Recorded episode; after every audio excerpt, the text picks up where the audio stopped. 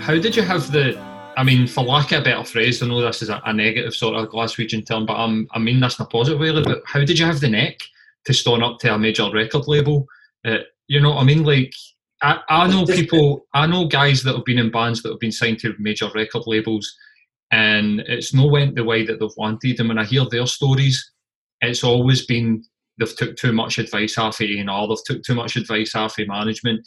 It sounds to me like you've been really true to yourself and you've been like, nah, fuck you, I want what I want, I've got a vision and I'm going to honour it, which is something that I don't imagine very many people coming for the East End of Glasgow would have the balls to really do that and stand up to like these people that are ultimately in charge of like, millions and millions of pounds, you know what I mean? Especially out your element in a different country, away from home, you know, all these things in the mix as well, you know what I mean? Like, uh, no, do you know what? But I probably sound stronger than maybe. it's true all the things that I'm saying, but I think that there's been times in my life I've been uncertain about like maybe things, and I've been a bit more shy, or I would not really. I, but I think it was just because it was just the the idea is telling me, James, don't fucking do that. You can't do it. It's the voice is telling me, and so clearly this is a this is a word to the song it's like getting an, envelope through the post or something. You open it and it's a song. It never felt that I was writing a song or all it would feel like was that you get into like some kind of weird uh, hypnotic kind of for 20 minutes and then you look and there's ink on the paper and you're like, whoa, happened there? You don't really feel that you've wrote the thing or had the idea. It's just, it's almost as like somebody's just telling you. And if I didn't have that as strong, that feeling, uh, like this is the way it's meant to be. Then I, if I was uncertain, I think it's just human nature. You would probably be a bit more just uns- unsure of where to where to go. And I think everybody would probably be maybe make their own choices then. But because it was just um, so loud in my ear, this is no meant to be like that. It's meant to be like this. When it comes to the artwork or the music or whatever, then and everybody, normally people run about me have been, uh, they've just, they've, it's a few things. It's probably like saying how I'm talking about my ma, saying don't get the job, right? If you if you rewind back a bit, right, my ma's, if my ma would have been like, well, maybe you should get the job because maybe it's like, who knows, maybe you don't, maybe I'm not developer, whatever. Mm-hmm. Then fast forward to later, I'll be sitting with the label and I'll be saying, maybe they do know what they're talking about. Maybe I shouldn't. But I didn't. I had um, I had a different kind of even with my stepdad and all that. It's like he was uh, he was quite embarrassing at times to be honest because he would just be like, you know what, a Saturday morning at the football, he'd be like, James, at half time, that's my stepdad. He'd just be like, James, get the, what you did. Tell them you want the ball. Tell him to give you the fucking ball. You're better than him. You're better than him. And I'd be so embarrassed, man. And all the other dads would be standing there with their boys. Like, Who the fuck's he talking to? my, you're allowed to think that you're not supposed to say like, He'd be like, don't walk with your shoulders hunched like that. Fucking get your chest out, man. He just like, you know what I mean? He just be like, he, he's still in it. He's still like, he texted me last night Text me last night during the uh, the Champions League final. Oh, you should have been playing for one of them. You, you, you'd have been in that team. And I'm just like, he's never, he's still pure. Do you know what I mean? So it's it's it's the things probably there. Um, but I, I guess I, I try and do, but like I try and listen to other people, especially as I'm getting a bit older. I, I'm trying to and try and understand somebody else's point of view, and they'll just be try and listen to what other people are telling me and, and try and understand where they're coming from. And, and, and I think back in the day, I was a wee bit more out of control and just a bit more like I would I would only know I would maybe only know how to um, maybe be a wee bit more aggressive. I think, which I never really felt that good about. You know, I mean, if I was a bit more like, you know, I mean, my ma could have done better than that. After it, I always feel feel sorry for. Do you know what I mean? If I've said stuff like that, so. Mm-hmm. So I think that there's maybe a way where it can be a wee bit of a better balance, you know what I mean? Where you can listen, but you can still sort of uh, try and like kind of a wee bit more gently get your point across as well. You know what I mean? Absolutely, man, and that's all part of growing older. Um, uh, I'd read somewhere that McGee was involved in the early stages of the band. Um, what type of character was he to deal with? Especially like, I mean, I, I'd read a story about him and Carl Barât for Libertines coming to see he's playing Tuts, and I was thinking that is every indie band's dream is for Alan McGee to be in the crowd at King Tuts and see their band playing because the Oasis thing, and that is, I mean, that's why people go to Tuts. I mean, get it. I mean, it's a great event. It's a fantastic fucking venue with a great sound system, but everybody flocks to Tuts because of that story. Um, but what kind of characters is he? I've seen the Upside Down, like the story, uh, uh the documentary, uh, uh, Creation Records, and he just seemed like an absolute maniac. But um, what was your experiences with him? He's um, he's like he's a big. Um, he's got a heart of gold for a. That's one of the biggest things that I love about him. Um, he's funny, hilarious. So yes, he's he's, he's really um, he's he can be quite um, it, it, it can be quite surprising the way that he'll look at something. You know, I remember like I've played a gig before that I thought was great. Then after it, he'd be like, "I was, I was. It's all right." Yeah. I'd be like, "I see no like." And then but other things, I just thought it was, wasn't he? You know, I didn't think he would have really have thought anything it. And he's just he's been blown away by it. He's he's kind of got his own frequency where he'll sort of uh, um, be drawn towards a certain thing and it won't be all the time it's quite unexpected. You know what I mean? Which which for the bands that he'd signed, it's not like everybody was trying to sign the bands. Mm-hmm. You know what I mean? No. It's no that was that was his own sort of uh, you know what I mean? It's like maybe I never expected it to go the way it went, but who who who can fully say this is the, the thing, this is how high it's going to go? But there had to be some kind of like belief that to put the money behind the thing and, and and it's not like, as I say, it's not other people were like, uh, or rushing to like kind of, it wasn't like he was sort of a like, part of a crew that was trying to sign the same uh, band or whatever. But um, Aye. he's, he's, he's, he's a, he's a dead, he's, he's a, he's a beautiful guy, so yes, really is. And I think that over the years I've got to know him and more. Even now I'm getting to know him more and more, you know what I mean? And mm-hmm. um, he's kind of like my uncle or something. You know what I mean? Kind of feels like my uncle. Aye. What a, what a fucking uncle that would be to have, mate. Fucking hell, man. Like, but I, I, I, I, agree with you, man. Like, I think like when you hear the story of him seeing Oasis, and he's like, I just heard that, heard that that lyric, um, if bring it on down, and he's like that one lyric. I was just pure. Wait a minute, I might sign this mob, and then by the time they play Columba, he's like, I'm fucking signing them, and it's that. but that's that. That's similar to something that you spoke about earlier on, where you were like, I would, I would like this one chord change, and sometimes it's these wee things that you just see something, and you just see something in somebody, or you just hear this one wee tiny wee thing, and you, you hear greatness and mm. then other people are standing there going, I don't hear what you're hearing. And that's mm. something that I really admire about Alan McGee is, is that he's never went for the easy option when it comes to a band anyway, for fuck's sake. Like he's definitely uh-huh. never went for the easy option. But he's he seems like such a down to earth guy for somebody that has been a kingmaker at one point in time. Do you know what I mean? Yeah. And sometimes it's even to the point where I'm just like, if I was in his position, I don't know if I would be as, I don't know, just I don't know if I would like to think I would be, but I don't know if I would be that. Like, I don't know if it would have messed me up more. You know, I don't know, but he's.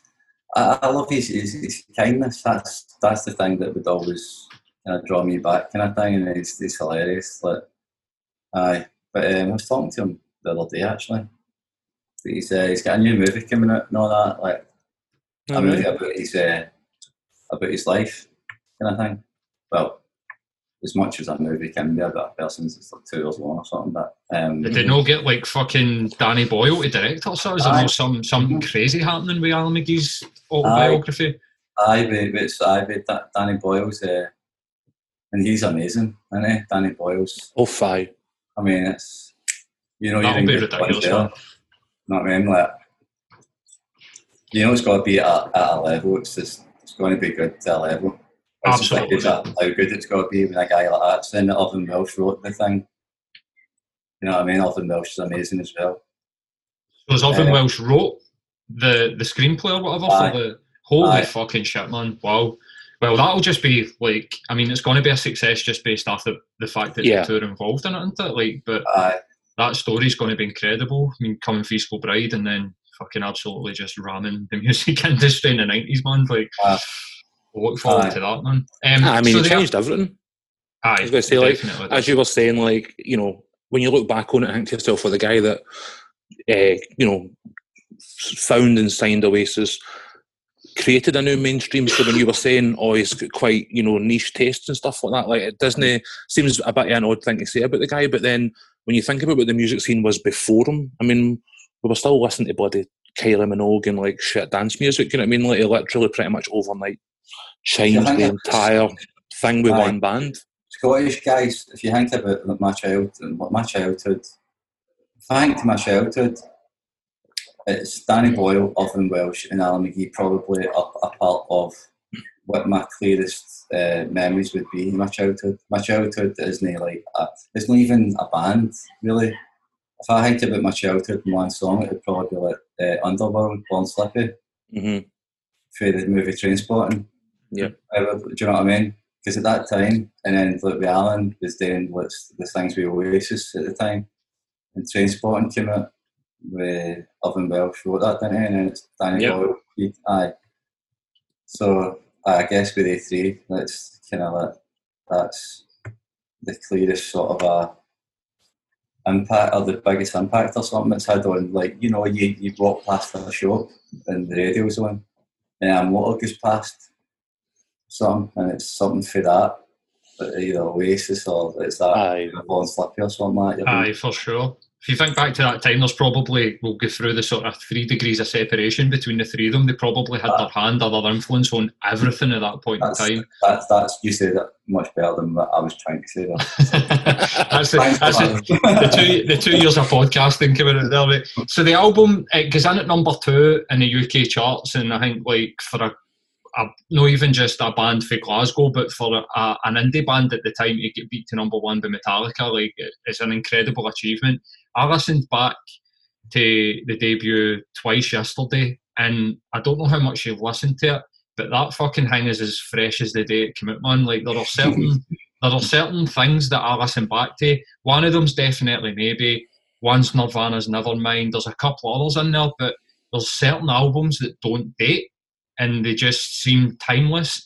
And honestly, I'm not even just saying this because you're on my podcast. That album is fucking timeless, man. Like, see when Geraldine came on, I get shivers like the fucking first time I heard that. It was like that hook in, in the chorus, and I was thinking, takes so long for that hook to come in, and I fucking love that about that song. Like, it, aye, man, like the, the success it. what I don't like about these podcast these podcasts with the video when you're saying things like that and then everybody can see my big fucking goofy smile I like and I'm trying to be like cool and I'm like mm, mm, mm. I'm into all inside me aye. inside me I'm just like giggling like a wee you know what I mean and I'm just thinking I'm sure lucky man like so lucky and and, and I and you're right in the way that I, when I hear and when I hear the thing back then I I don't think about it as like songs that I've wrote. I've just think about it as like it was something that I've been a part.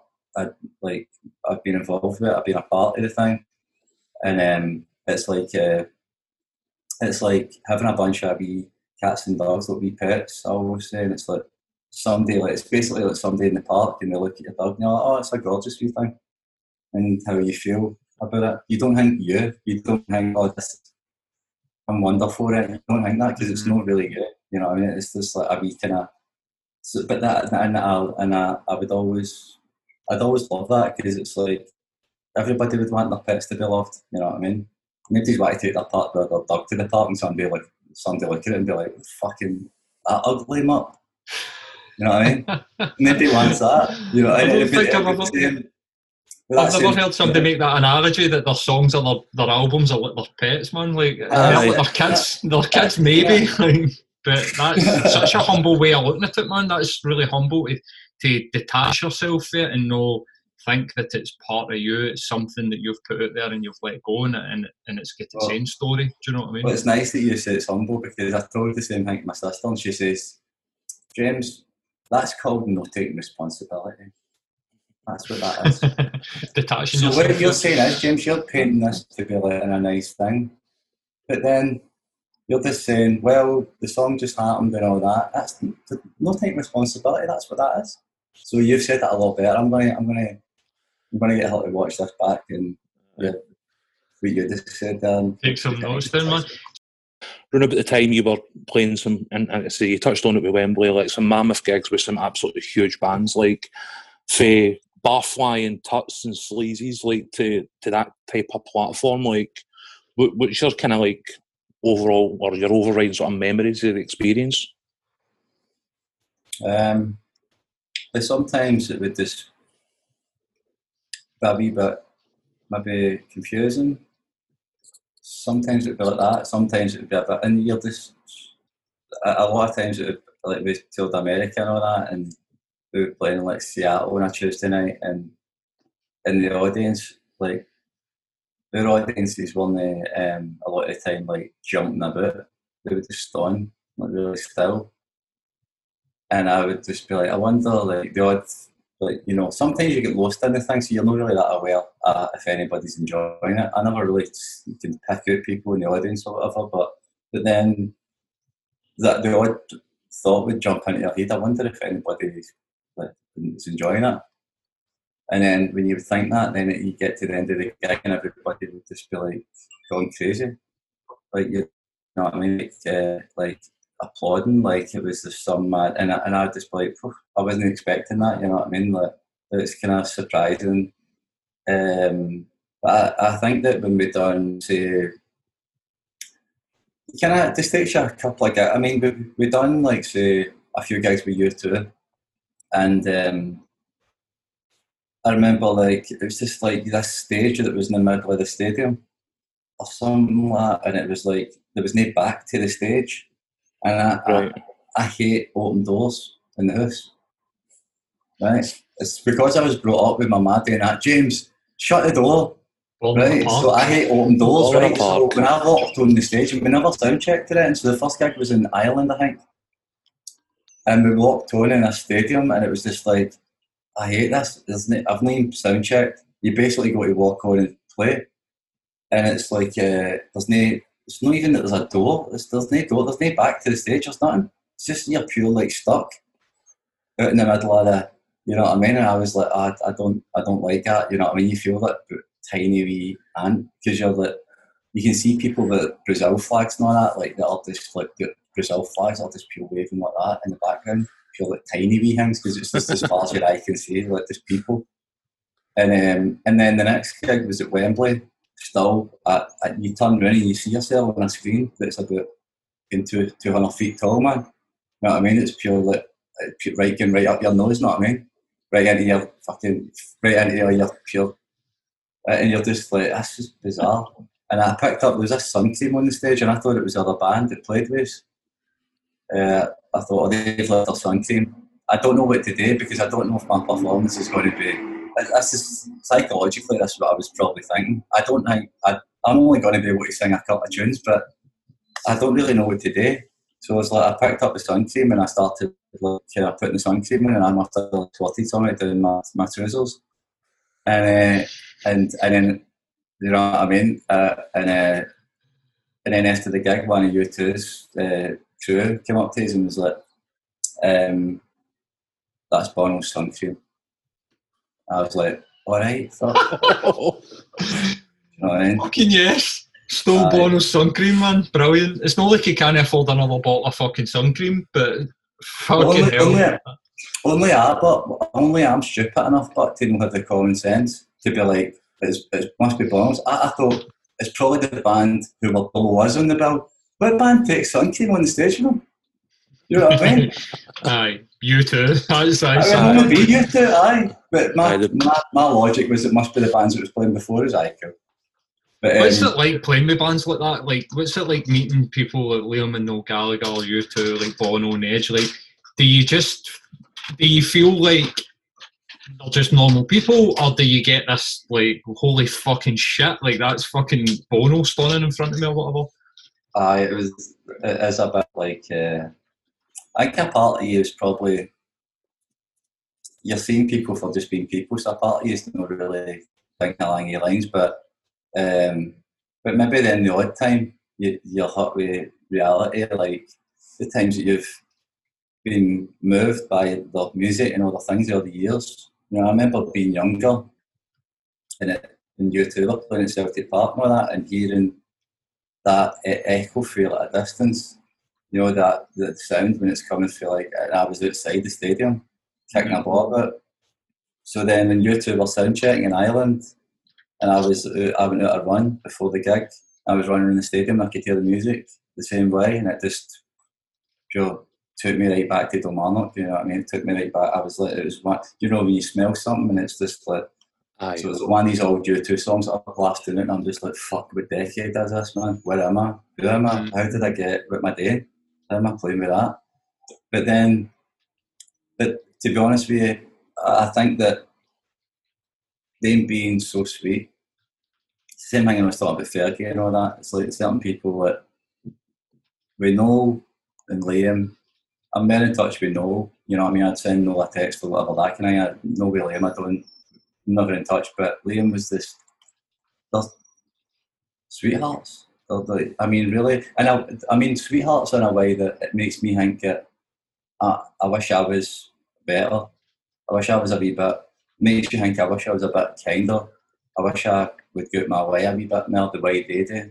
You know what I mean? Which is probably mm. not really the thing when you don't know people, you don't really know these things. You know what I mean? Like the first night, first night was in Munich with Oasis, and Liam was like, um, it was pitch black at the side of the stage. It's a Tuesday night in Munich or something. He's done it. He's been there, done it before. You know what I mean? And even at this point, we've done it. You know what I mean? Like kind of, you know what I mean? We've played yeah. Munich and all that. So it's like Tuesday night Munich or something, and this guy standing, it was like really that pitch black, you couldn't make out who it was. It was standing like across. Got ready to walk on stage, and I was like, ah, what's that guy there? And I was like, ah, it's Liam. I was like, ah, all right. I was, so I shouted off. I was like, Liam, you all right? And he was like, aye, aye. I was like, what are you doing? He was just standing like pitch black, you know what I mean, against a wall. And, uh, and he's like, I'm just making sure you're all right. You're on stage and all that. I'm just making sure you're all right. You know what I mean? I was just like, so a five minute walk through the dressing room to the, the fuck would they be? Why, would they care? And he was like that. That's the way. That's the way he was. And I was thinking, fuck, I don't do that for the bands that support us. You know what I mean? I'm not like, ah, can't be fucking shit, having a shave and all that. You know what I mean? But with other bands fucking carrying their gear and all that, and it's like, so it does make you think, oh, that that's how you treat people. That's what you do. That's the right mm. way to do it. So it's like, if I could say it about Oasis, it's like they know how to set a good example, which is probably not what you'd expect to hear. Yeah, no, no, exactly um, man. Perception again. You, U2, you two were the same. It's like fucking. I went to see them in Stockholm. It was my birthday, so my sister had. I said, "Can I want to go and see U2?" They're playing, and my sister's like, "Right, I'll, I'll organise it kind of thing." So when you get to the stadium, you have to phone the lassie that works with U2, and I was thinking all right, cool. I just thought you'd just go in to the guest list, you'll go in. And... So I phoned this last week, she came down to get us. And, um, and then before they had to cancel the gig halfway through because somebody brought in a gun or something like that to the gig. Fuck's sake. Somebody, so, so you know what I mean? And then they're like, fuck this, somebody got to behave a gun again tonight. You know what I mean? It's like, no, never mind that, you know what I mean? It's James's birthday, you know what I mean? But so I went into the the thing with the lassie, and it took me through these wee corridors, and then she pulled this curtain back. It was all these candles that were everywhere, and, like all this champagne that was everywhere. I was just like, "What's this?" And she was like, "This is your room. It's your birthday." Wow. And I'm just like, oh, "Fuck this, man." Like, cool. So I sat down on the couch, the sweet couch, like, hmm, this is good. Champagne or something like that. And she's like, I'll get you a set list and that. I was like, no, then curtain, pop back, it's Bono. He's like, I've got you a cake. And then Bono walks in with this, uh, before the gig, you know what I mean? Like, this bottle of whiskey and this big wooden thing. He's like, says, and it, when he gave me it, I was just looking at it and I was acting confused because I was like, that's not a cake. And I was purely confused about that. I'm not having any problems. if you say to me there's a cake and it's a bottle of whiskey, I'll be pure confused and look at it like, it's not a cake. and, then the Edge walks in, it's a happy birthday, and Larry walks in, Adam walks in. You know what I mean? That's incredible, it's like they're going, they're going on stage, they're going on stage, right? And they're just sitting about like Fred, just like talking away. And so I'm just like, I don't do that. I don't, no, I would never. And think of doing that, right? So then at the band go on stage. I'm just standing there with a bottle of whiskey, like fucking stadium people, mad show and all that. And then this lassie walks up and taps me on the shoulder. She's like, "You James Allan?" I says, "Aye." She says, "Can I take the bottle back um, to the?" She says, "Adam," and he signed it. So when Adam was walking on stage, he turned around and he said, "Go and get the bottle of whiskey back because I've not signed James's bottle of whiskey." You know what I mean? So they just walked hmm. on stage. I've walked to it. They've walked on stage. The lassies came and found me. We'll bring the. We'll get a guy to bring it to your house tomorrow in Stockholm. Next day, a guy turns up in a black motorbike. Fucking bottle of whiskey. Uh, black visor on it, the bottle of whiskey and away. It's like mad machine. It's like the U2 machine. Aye, man. But to think like that, when you're playing in front of like thousands of people, Mhm. and he's going to go it, and he's just not, he's just like, oh, the bottle of whiskey. That's incredible, man. I mean, like you Uh, said, that is the complete polar opposite of what you think to expect for people like that that are hitting Yeah. these heights, making that money, and to think that they've got that level of consideration, man. I mean, it's testament to why they're still active and why people are still so interested in them, and it's just it comes down to they're just good people. Do you know what I mean? I know. that's, know. that's a It is. fucking great story, man. is. I, just, I, I sent Noel a a text. I'm sorry, I can't help it because I, I like to tell people these things because it's like it's nice and it's like I don't I don't I know wouldn't care about what people think of that, but it's like but it's like uh, he I was like I sent him a photo of my trainers. It was like my man got a pair of Adidas for Christmas. So I sent him a photo of these and I was like, check these, these are fucking amazing these things, man. Right? Just these Adidas gazelles all black. and he's just the size of you. Or like and I, I was like size size nine. And he's like I think he said something like, What is that? A forty three? I was like, I'm fucking them. You're from Manchester, I'm from Glasgow. We, we deal with UK sizes, man. Aye, no Right. fucking European Okay. sizes. No, whatever. And so I was like, aye, I think, uh, 40, I don't know what that is anyhow, but, um, and then next thing I know in the post, it's like, you know, that pair of, pair of Adidas and my size, you know what I mean, opening it up, and I'm like, fuck, these are amazing. Just like, that's what he's like. A wee gift for Noel Gallagher. That's fucking brilliant, man. That's it, man. They, they get painted a certain way, and even in like the media and stuff. And aye, it's so so cool to hear stories about people that have been like your heroes growing up, and they're fucking sending sending people trainers in the post. You know what I mean? Replying to your text messages. It's fucking brilliant. But no, it's hilarious in the way that he's so he's just critical.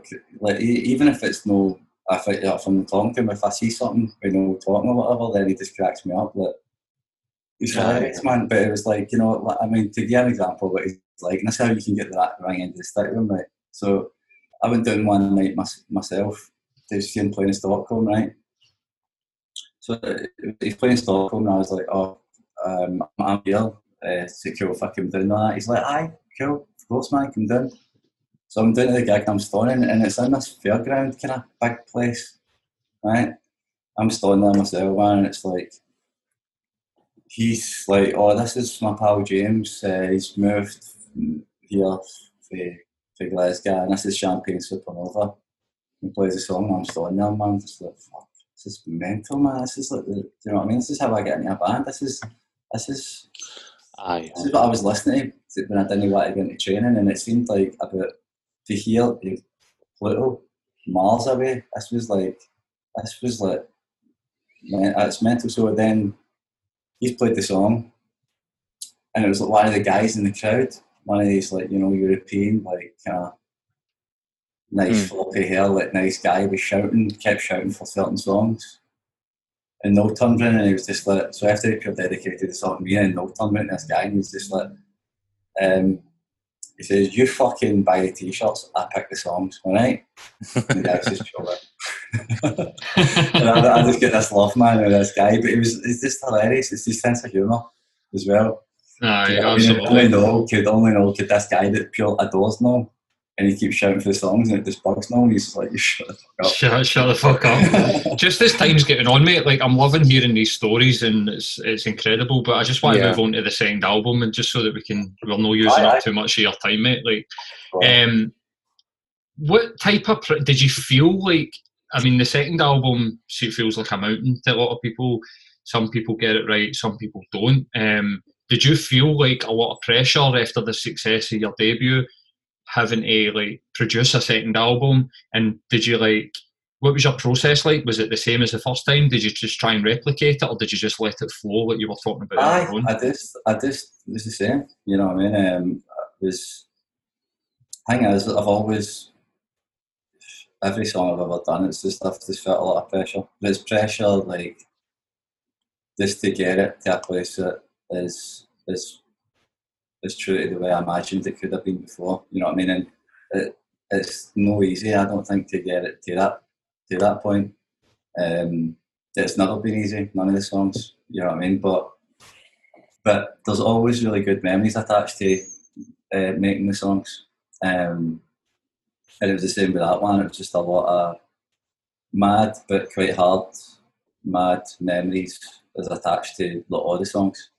Um, aye, but no, I mean, a, a part it was, uh, to be honest with you, a part of it I was probably just quite excited to. I didn't really feel that the second album way because we'd re- recorded that Christmas thing. oh, the EP. Uh huh. And that was like six songs. So that was after the album came out. So it was basically like, you know, I remember like going to like when we first toured in America.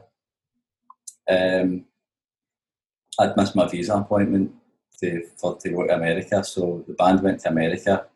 I'd been up like out with Carol one night, and uh, and I'd missed this appointment. The band went to Nottingham. I was still in London, walking about with a t-shirt on, pure freezing. And uh, it was just like a mad. So I missed that. So then they went to America. So then when I was getting the flight of myself, then that's when I'd maybe wrote some of the Christmas album songs on the flight. So it was kind of like trying to like, it was always kind of like that anyhow. It wasn't like um, having, well, that time to do the first album. And then, um, I mean, because I think even when we signed a record deal, I think we had maybe like seven of the songs on the album, but maybe another three weren't they written yet. Right. So then it was like, all right, I better write it. Was, it was kind of always, it was always kind of like, no rushed, but it was always kind of like, right, need to get this, these songs together, even if they're no written kind of thing. And I never, I was just, it was quite excited by it. I was never feeling like, oh, fuck, I don't know what to write here. Or, but I was always relieved as well when it did, when it did happen because I, I knew that there's never any guarantees kind of thing. You know what I mean? Uh-huh. Um, but I just enjoy probably just the being like being a dreamer and just like making up making up uh, songs. I mean, the stuff I was talking to you about earlier on with the electricity and all that, that wasn't that long before that. So if somebody was to say, "How do you feel about the pressure?" Uh, probably really wasn't. it? It's probably it's pressure because there's expectation and there's a different kind of, and you do quickly get used to there's people depending on this thing. But it really wasn't that long before it either that was like, you know, it was a lot worse kind of thing, a lot harder. Mhm. Yeah. Do you think that pressure that we were talking about is what is ultimately the pitfall for people when they try and get to that second album? Um, again, I've had mates that have recorded second and third albums, and sometimes they try and it's almost like they, they try and make something that they think that people want to hear Aye, because they've got their fan that's- base. That's that's that's just because it's it's impossible to do it because it's like I mean there's been so many things that I've thought was amazing, right? It was so good. We we things that I'd maybe recorded or done in the past and I've let somebody else hear it and maybe they don't they, they like a, a different song that I wrote that I don't really think that much eh? Yeah, everybody's got different sort of so how the fuck could you tailor some mute song for for a lot of people because I'd be, I'd be really in it. I think there's some people that can kind of do that that seem to be able to make songs that.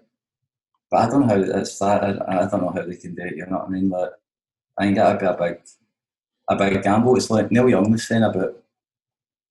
I would rather die once. You know what I mean? And I think it's like that. Die once, make what you want to make, and just that's your that's your death. That's it. If you don't write for your heart, and it, and then people don't connect with it, then you're going to die twice, yeah? and that's worse. You know what I mean? Mm. You get the death, uh, sell it like just no no making something for the heart, and you've got the second death, which is nobody actually connecting with it anyhow. You know what I mean? I'll just, Mhm. I'd rather once. I think it comes back again to that thing you're saying before about, you know, when you're talking about sitting in the, the conference call with the, you know, marketing executives and having that ability to defend your vision. You know what I mean? Like, I think why an artist would go through the process of that in the first instance with an album and then ditch it to kind of almost write to a brief for the pigeonhole they've been put in seems like a really weird concept to me in general. So I'm glad that that's something that you, you know, you feel like you're in a much more organic and sort of natural place with it. Aye, I think that they never, that, that, was the one thing, they never was that much a nut job at that point. That they wouldn't have, that, that they didn't, they didn't any expectations of me actually kind of doing anything that they thought was the way that they wanted me to do it. They didn't no expectations of that. They knew I was fucking mental and that was it. So it was cool. We'd already built up that understanding by that point. Fair enough. Did you feel like there was a difference in because, like Mark was saying earlier on, and we didn't touch on it really, like, but there was a whole lot of like there was so much hype at the time when you guys first came out, Mm. um, rightfully so, because I think people could hear that there was something brilliant. Um, but do you feel like that there was a difference second time around when the second album came that you didn't have like that sort of momentum pushing you behind you, where you had all this sort of hype and stuff? Is that something Aye, you felt? maybe. Or Maybe there was a few things that happened within the making of the album that was like, for the business point of view, it was just a bit like, you know, like uh, people that were mixing it and all that, that was like, just never really worked it, you know what I mean? Um, to cut a long story short, um, when I wrote some of the songs in Santa Monica, we were meant to be recording that in LA, but but the person we were going to be working with was um, when we sent him the songs, he hadn't he just hadn't really been listening to the songs in preparation for us then got to record them. Mhm. And um, and it's like a lot of these guys, they've they've got like a, a backlog of things that they're trying to finish. And when we were doing our first album, I think that we had to wait for like two days before we started because I think Weezer or something, he was like finishing the mix because it's like everything's like needing done the new and it's like uh, things building up. So, so it's easier kind of just to say, maybe if you just write more songs kind of thing, then later on we'll be ready to record. And and I'd heard that happening with so many bands that I'm pals with, people that have worked with the same people that this is what they told them as well. So by this point, I was just like, okay, well, we'll just work with somebody else because whether or not these songs people like these songs, that's that's not why I'm doing it. I, I, I'm doing it because I want to record these songs that I've written. Simple as that. Mhm. That's all. Um, that I, I, these songs that I wrote, I want to record them. That's it. I'm no. Yeah. If you want to think about it from a business point of view and all that, that's cool. It's all right. But so we'll just work with somebody else. Then it was. Oh no! Actually, um, the songs are. I, I, maybe I should have went into more detail about the songs. I think it could work, could, could work or whatever. But by that point, I was already I was going. You know what I mean? It was like I'm wanting to work with somebody else at this point because I don't. Yeah. I, I need to feel that I, I can't be like, oh well, if the job's not there for you now, then are you going to like uh, want to go back on what you were saying before because you're like, no, fuck that. It's like I need a certain sort of a like um, belief or a certain kind of like uh, like belief behind the thing that we're doing or whatever, and that's cool. We're all good. We're still pals, you know, blah blah blah. so then we went and worked in London, we had to get the album mixed. So the guy who we left in the beginning to work with somebody else, he was like, I'll mix it. So I was like, don't think that's a good idea. I go to LA and mix it with him because I don't really know how the land lies because it wasn't happy before that, that we had wanted to work with somebody else. No, it'll be fine, it'll be fine, it'll be fine. Just go and, go and do it. So I went to LA after London with Flood. Went to LA and then it was basically like, you fucked me, I'll fuck you. You know what I mean? Like, this Yeah. was, it was kind of like that in a wee way. And people just people. We're all right. I mean, we've been all right. I, I've no kind of, I've no hard feelings about it. That's just the way it was, though. And people, are, people can be sensitive. And I think that I should have dealt with things different. I should have, I should have probably went into more detail with him at the time when we were going to work with somebody else as to why and how, and I've been a bit more sensitive about it. I think part of me is probably just wanting to avoid the, the you know, like saying a difficult thing, so you just hide away from it. But then, so when we go to LA to mix, he's already he's already been paid off the off of the fee. Then, then that doesn't work out with him. Then you need to go and work with somebody else. Then you're paying thousands again. It's a lot of money for the mixing, really. And then I think by the time we were going to actually be uh, promoting it, I, I just don't think there was as much money behind it as what maybe there should have been at the beginning of starting the recording. But Right. but that's that's that, who's to say that if you would have had this the same thing for the promotion that, that would have been different? You, you don't know. I think that the way to look at it is probably that you know you're fortunate that anybody is aware that you've got any songs, any material, because there's been a lot of amazing songs over the years, and you're lucky that you've got anything. You know, end of mm-hmm. story. That's that. You're lucky you've got anything. You're lucky that anybody knows one song, never mind. Or why did the second album not do? No.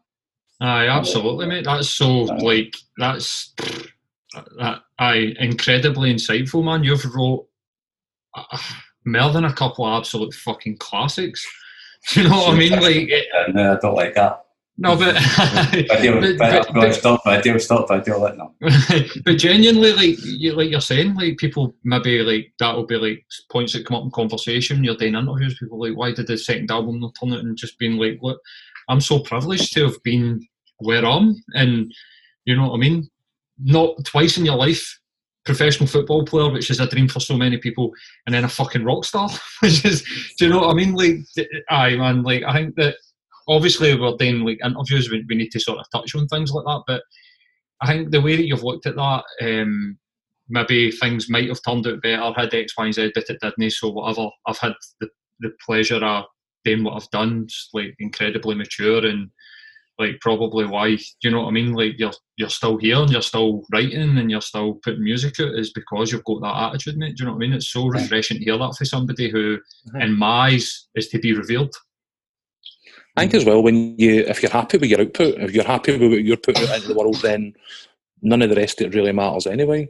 No, a I big mean- part of it is, you're right. A big part of it is I think that I'm normally that burnt out or tired by the end of it that I, I, I've not really got the energy because all the time it's just hard to get to the point where you're happy with it. And once I'm at that point, I'm just, I've, no, I've nothing left. Which Yeah. is probably a good thing. So if you just like knacker yourself out and just tire yourself out, working on the thing, you've no energy left to actually care if somebody likes it or not, do you know what I mean? Because you're fucked. You know what I mean? So maybe that's quite a, a good way to get about it. But uh, but that and it's still the same now. It's like a lot of the time it's like it feels like fuck man, I thought I would be better at this binner, you know what I mean? But it's still a mystery. But it's that kind of mystery, the, the songs that keeps it keeps you curious, you know what I mean? Um, Mm. But uh, and then there's there's like fleeting a fleeting sort of a five percent of the time you feel you feel like you're commanding that enterprise, you know what I mean? And then in the other ninety five you just don't know what the fuck I'm doing, man. You know what I mean? So I wish it was a wee bit more than five percent, but That's it, man. I think the people Aye. that tap into that eh, that five percent end up writing One Direction songs. like the, like you were saying earlier, these people that somehow can just churn out hit after hit after hit after hit after hit, and that I think they tap into that five percent. How they do it? See if people knew how to do that, like they would make a lot of money because this is what everybody's seeking into. It's like this flow state, and how do you get here? And breathing exercises, and like you're saying, immerse yourself in what you're doing, and that mm. magic might happen. It might not, but just enjoy what you're doing. Um, I want I wanted to talk a wee bit about like what's coming up. Um, obviously, you've got an album about to come out, and you've dropped uh, "Keep Me a Space," which um, I listened to when it came out um, on the 14th, and I've been listening to a few times, and it's a cracking tune, man, an absolute cracking tune. It sounds like the the the back to the early stuff type thing, which is amazing to hear. But what's the thing with the drummers? Like, eh, is it like Kurt Cobain, like, or like Spinal Tap? What's what's going on with the drummer situation? like, you've, you've had like four or five drummers. No, no. This is, this is really this feels just like this is. I I guess because when when Jonna couldn't make some of the gigs last year, then uh, anyway, uh, with a with a drummer that came in, and then we had um, other times as well last year where it was. I think we had two different drummers last year. Um, well, Jonna's she's she's from Sweden. She plays like a, a lot of bands over there. So I think that when we're going to be having gigs coming up, then it's quite hard for her to sort of uh, uh, like you know navigate between playing for the other artists, playing with us, and and it was kind of like it's it's one of the ones where we're just like it's probably quite an unusual situation, but we're just like look we don't want to hold you back for like all the things that are coming up. And she's just like, I know, but I want to be there to play some of the gigs and we're like, but it, like we want things to work out good for you and not just for always best for us or whatever. You know what I mean? Mm-hmm. So so it's been one of the ones that's probably quite well. The bands that were were, were all totally cool with each other about it, you know what I mean?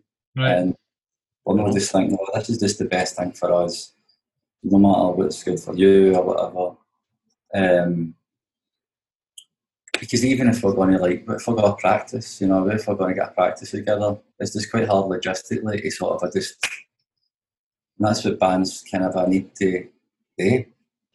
Yeah. You know, but uh, yeah. if you want to practice, but is it like, uh, flip, right, okay, let's get the flights to hotels not booked in the, to just to play some music there, just to so there's that side of it, I think. And then there's the other side of it, it's like, if she's got a tour booked and we've got one gig in Liverpool, and she's got a tour booked with another band, all right, let the other band down to come play Liverpool. It's just, it's just hard. That's just, you know what I mean? I don't really know the other ways around about it kind of thing. And then somebody was else to, was they come in and play with us. And Then it's like, what do we do? How do we get with that? Do we say, but you come and play with us, and then, but when you're not can make it, then you're not playing. Mm-hmm. Aye, it's tough one, man. I, I don't know. I, I don't. I just don't know. It's, it's hard to. It's hard to work out sometimes the best way to get with it, but um, aye. So, so we don't really know how we're, how we're going to go about it next. You know what I mean? Like, um, Whereas if it was somebody joining a band or if it would be a wee bit more like casual or something, I don't know. Um, I think it's one of the ones you just see how it goes, you know what I mean? Sometimes you let somebody else to join and all that, but you don't really know if you're going to like, you know what I mean? This secular face after like two days, you know what I mean?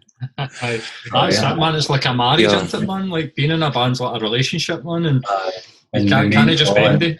I'd love to see that. the reaction to you putting up an advert in some of the guitar shops, though. you know You know what? When we first started, it was like nobody wanted to be playing the drums in the band. That's the thing. So I. Um, That'd be different I, now. I will just kind of see how it goes. You know what I mean? Need to wait and see on. So when's the when's the album due? What's um, I think it's like April. So it's April 2021. So you've dropped the uh, first single quite early. Aye, and then I think there's got to be like uh, a few that will be uh, released before it as well. Mm-hmm. So there'll be one like uh, in a couple of months, a few months, and then I think each month maybe leading up. don't think me to say all that, but anyhow. Well, if I, if There I need go, to we're cut going it to- out, you, Going exclusive. if I need to Just, cut it out, you can let me know. Just do one of the overdubs, man. Just you overdub something different, like bad country, maybe. You know what I'm saying? And just you overdub, overdub I'll, I'll, give you, I'll give you free reign, mate. Just anything you want, you know what I mean? It's, it's in, you've said it now, mate. I've got it now. But um, li- listen, mate, it's been incredible to talk to you, man.